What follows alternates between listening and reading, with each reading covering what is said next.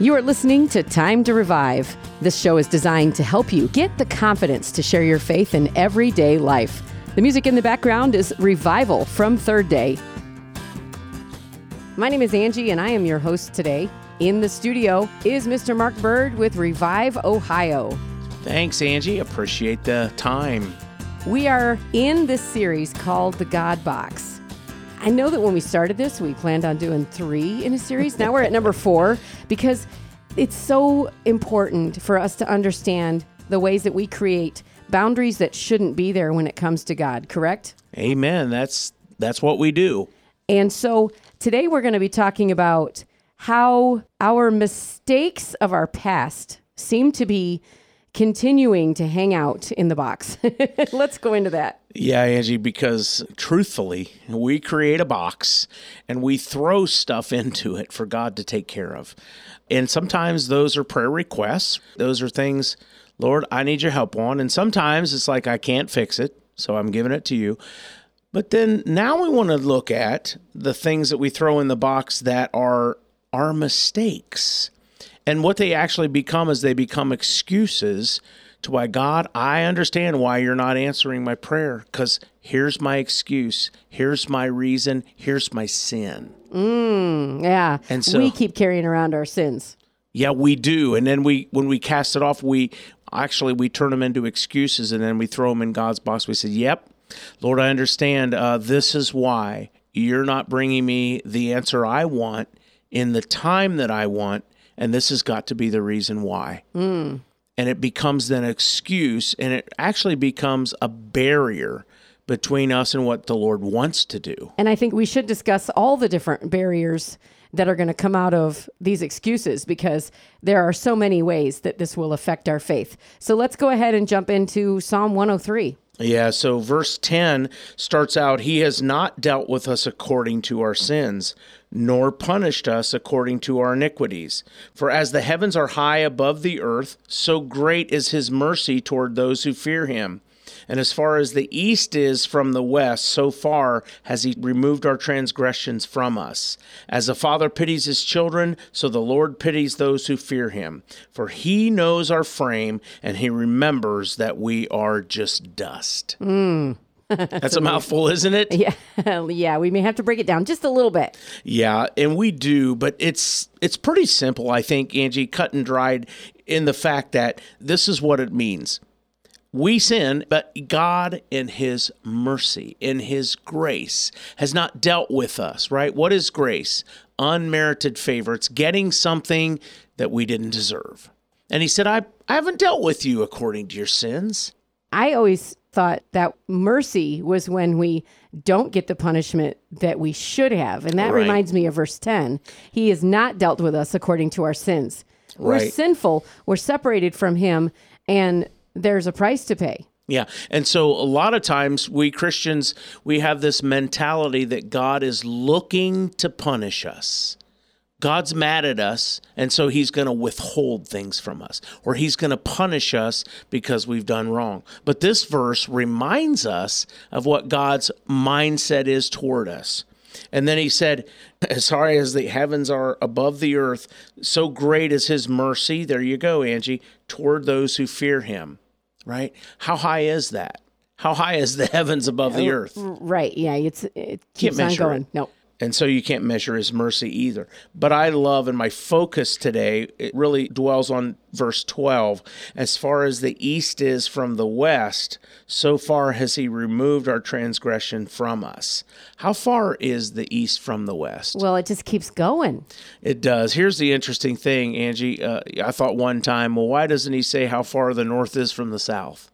Because if you look at a globe, honestly, if you keep going north on a globe, eventually you'll be going south. Right. Right. But as far as the east is to the west, you'll never head the other Yeah, direction. isn't that interesting? Isn't that awesome?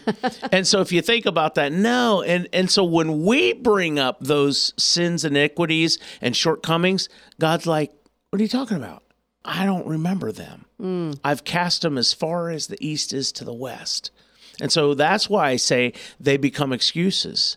They say, "Lord, but but this," and He's like, "But what? I So, I'm not sure." So what you're saying is that we, instead of coming to the cross and understanding that Christ is taking everything from us, our mm. sins from us. Yeah. And he's taking them away, no longer to be found. But what we instead do is say, I'm coming to you, God, but I'm going to put those sins in a little box Yeah. and I'm going to carry it around with me. Right. And and we are allowing them to be excuses for why God doesn't love us, for why God doesn't want to use us, for why God doesn't want us to walk this journey out and share his love. Ultimately, It shakes the foundations of our faith. it does, and it stops us dead in our tracks. Mm. And of course, with this program, it's all about how we should go out and share the love of Christ. But what it does is it stops us from going out and sharing the love of Christ. Well, I think that it helps if we know who we are and we mm-hmm. can actually have a good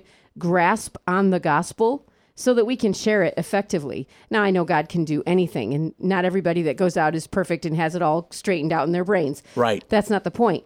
But I do believe that if we truly know our identity, we just know, we know that putting those things in a box and carrying them around is just the wrong thing to do. They're gone. It so is. And so God said, Give them to me. Again, it says that Satan was disarmed. The sin that he tried to pin on us was disarmed at the cross. They were nailed to the cross. Mm. And why would we want to take them down? They're uh, paid for. Yeah, and that's my question. Why is it that we want to take them down? Why do we want to keep holding on to our former selves? I don't understand where there's a benefit there. Yeah, and to continue on in verse 13 again, as a father pities his children. You know, I'm always reminded of this analogy, Angie, with uh, us and the way that we love our own children. Like, why do we think that God is so much stricter and so much meaner? Let's be honest. Like, why do we think that God's meaner than we are to our own kids? Because it says, as a father pities his children, so the Lord pities those who fear him. And for he knows our frame. Of course, he knows our frame. He made us, and he remembers that we are but dust. Hmm. And so, boom, hello, I've got this figured out. I know who you are. And, and because of that, I sent my son to pay for all of your sins. Hmm. And so that's an eye opener. And I think it's a great reminder. It's a great scripture to go back and remind ourselves of why we would not want to keep throwing those excuses or sins in God's box to deal with when He already has. Yeah. So the next scripture verse I want to go to here, Angie, is out of Hebrews chapter 12.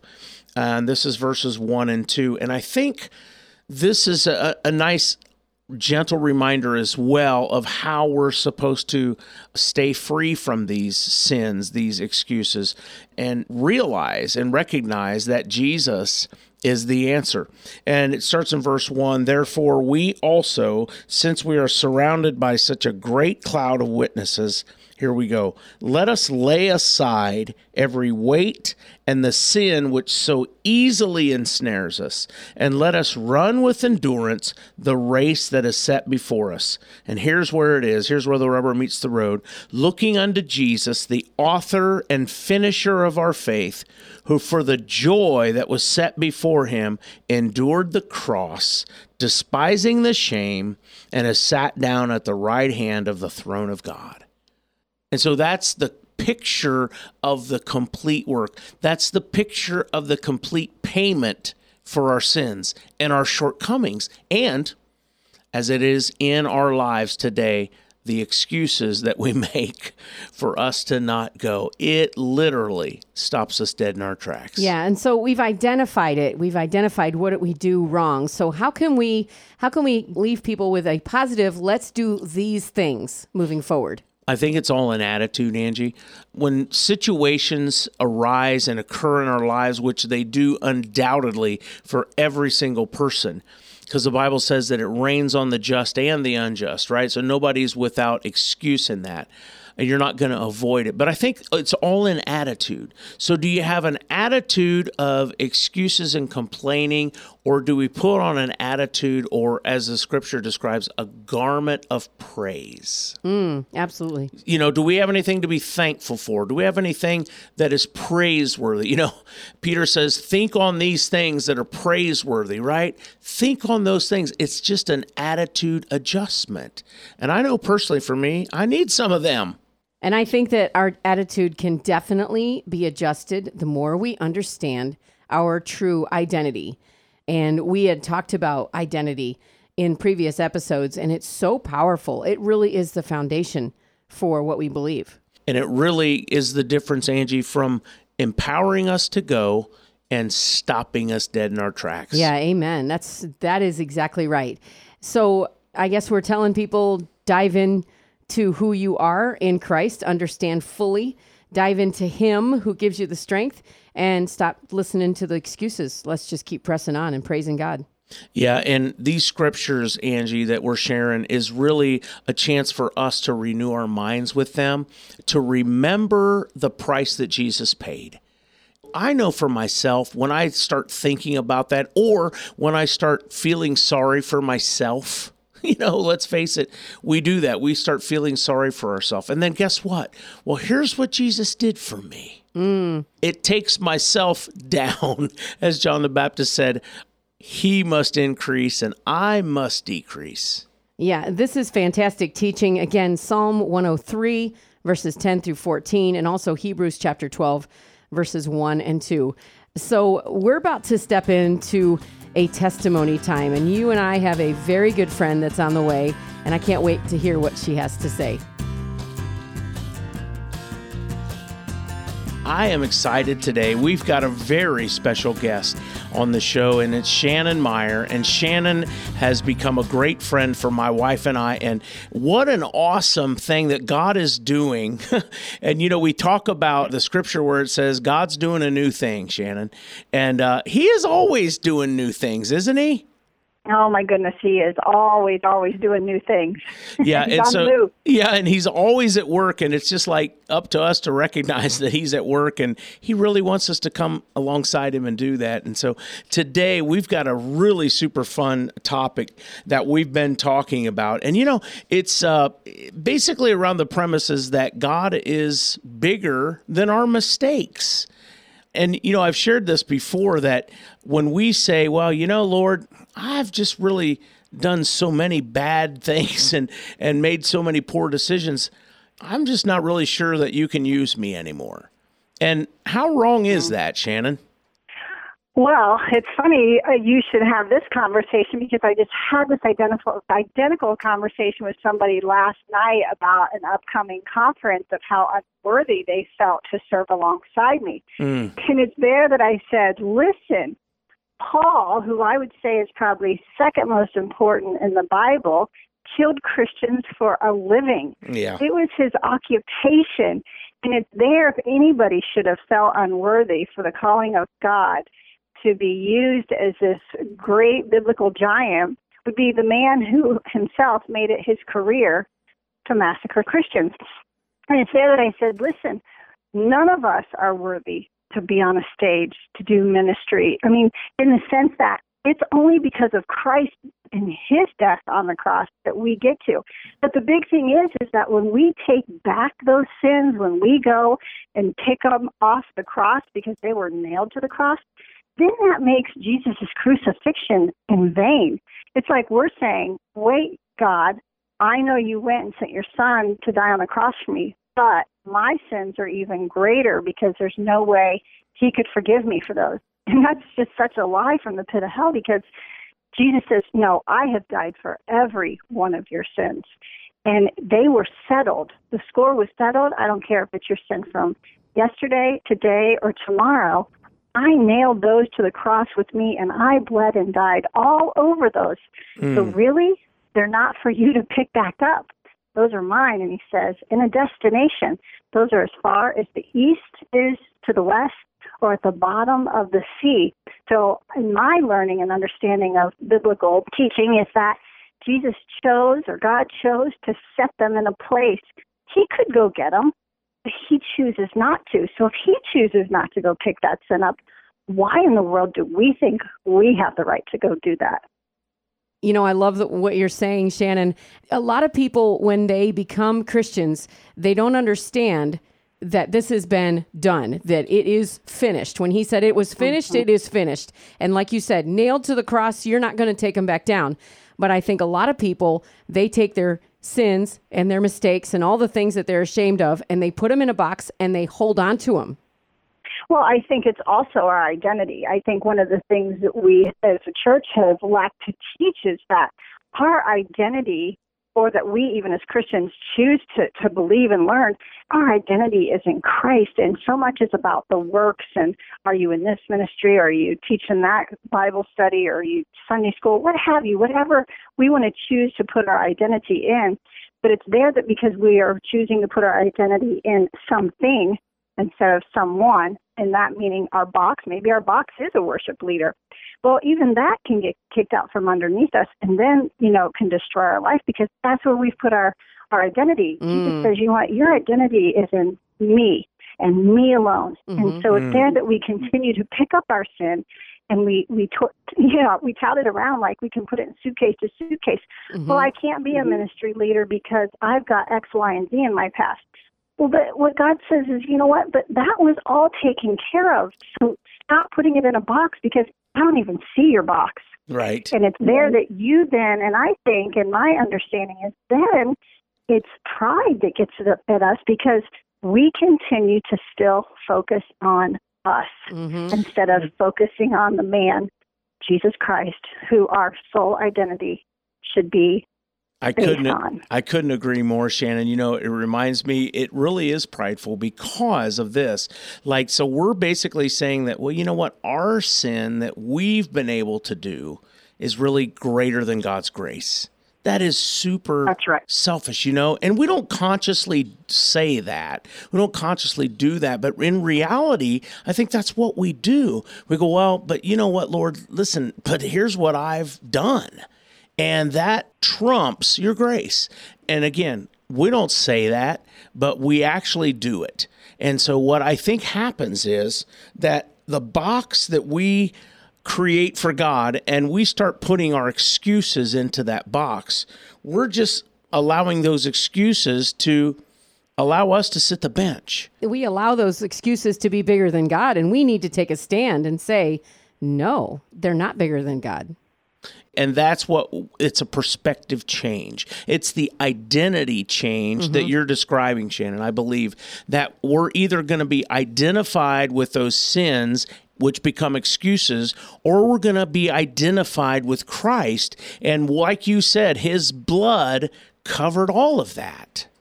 Absolutely. And I think, again, when we're talking about my sin, I did this, if you look at that common denominator, who is it? It's me, myself, and I. And mm. again, it's that pridefulness that we are somehow greater. You know, I was just doing a teaching on, you know, God says, have no other gods before me. Well, even in our sin and our shame, it's there that when we can't get over what we have done, we are taking God off the throne and saying, I have to be the one that rectifies my problem. I have to be the one that fixes this. Now, are there consequences to our sin? Absolutely. Do we need to make restitution? Absolutely. But when we continue to hang on to our sin and carry it around like this huge bag of luggage, that I have to have this because this is who I identified as because the world maybe said that. Maybe you were, you know, did do a sin and, and there was a label on the front page of the paper, or maybe you even have a conviction. But even there, God says, you know, that is not who you are because my Bible reads, you are a new creation in Christ. All things are gone. The new is here. And I love that because when all things are gone, the operative word there is all. It didn't say mm. all the good things you did or all the bad things you did. It's everything. It's just like Romans eight twenty eight of being, I will work all things out for your good. And that means the good, the bad, and the ugly. But we have to do that in Him and through Him. And our identity cannot be wrapped up in those boxes because it just we still becomes all about me. And that's our biggest idol You know, we we don't we don't worship golden calves and things like that here in America. But I think one of our greatest idols is ourselves. We see it mm. through the iPad, iPhone, iWatch. Wow. We need to get off the pillar. Amen. You know, like, oh, I don't worship anything. I don't, I don't, you know, we don't have any Buddhas or whatever you choose to worship that, you know, as the world would say, you've, you created this golden calf. I don't think there has to be a golden calf. There's a golden you. Amen. Everything is about you. The society preaches and teaches. It's all about you. Make it your way. Even Burger King. you know, everything's Wow. me, me, me. And it's there that I think that we are psychologically taught just make it all about you. Even your sin, you can't let go of this because you were molested, you were raped, you were abused, you were this, your dad left you, you committed a crime. It's still about you. Well, if we would get off ourselves and focus on Christ, all of us should fade away and he should just be magnified and glorified straight up the center and says, It's nothing about me. It's all of him and him alone. Absolutely. Amen. And I, I love that you're taking it all back to identity because that is seriously the most foundational thing about our faith. We need to know who we are. We need to know the finished work. We need to know who we are in the finished work and all of that. I also love Shannon that you have taken this analogy of of our mistake in a box and you've turned it into luggage Yeah. that we've had to drag around because that is so perfect. I mean, we're sitting here talking about carrying a box around, but it weighs on you and it feels like you're hauling luggage. It's going to turn into a U-Haul soon. That's excellent. And the great thing is, what do we say? There's no U-Haul behind the casket. so when we go into glory, we're not taking that with us. So why in the world should we carry it around with us here? Amen. I agree. you know what I mean? If it was important, I believe we would take it to heaven. You know what's going to heaven? Our spirit Yep. and those loved ones that we have taught along the way. That's all that matters. The Amen. people and the souls. You know, so the stuff just doesn't matter. And the stuff can sometimes be circumstances and things that have happened to you. It doesn't have to be material things. It can just be stuff. I've got a ton of stuff I have to deal with. But it's there that God's like, you can carry that around if you want, but I'm not asking you to bring it. And really, we would be much more successful in getting you where I want you to be if you just leave it on the side of the road and come with me because I'm going to supply everything you need anyhow. Amen. I'm reminded that the scripture teaches us to lay aside all those weights and hindrances, right? We're supposed to set them right. aside because they don't matter. They're baggage. They are baggage. Right. Thank you so much, Shannon. I super appreciate you. I know you have a very busy schedule. And uh, again, joining us today on the program is Shannon Meyer with Journey Living Ministries. And we're so appreciative that she took time out of her day to share with us and our listeners today in a way that we can practically all touch and agree with to say, you know what? There's a little bit of me in there, whether we like it or not. that is absolutely the truth. So thanks for sharing that truth with us today, Shannon. Well, thanks, Mark and Angie. I really appreciate you having me. This is Mark Bird. You've been listening to Time to Revive. Thanks for listening to Time to Revive. This show has been brought to you by Shine FM and Revive Ohio.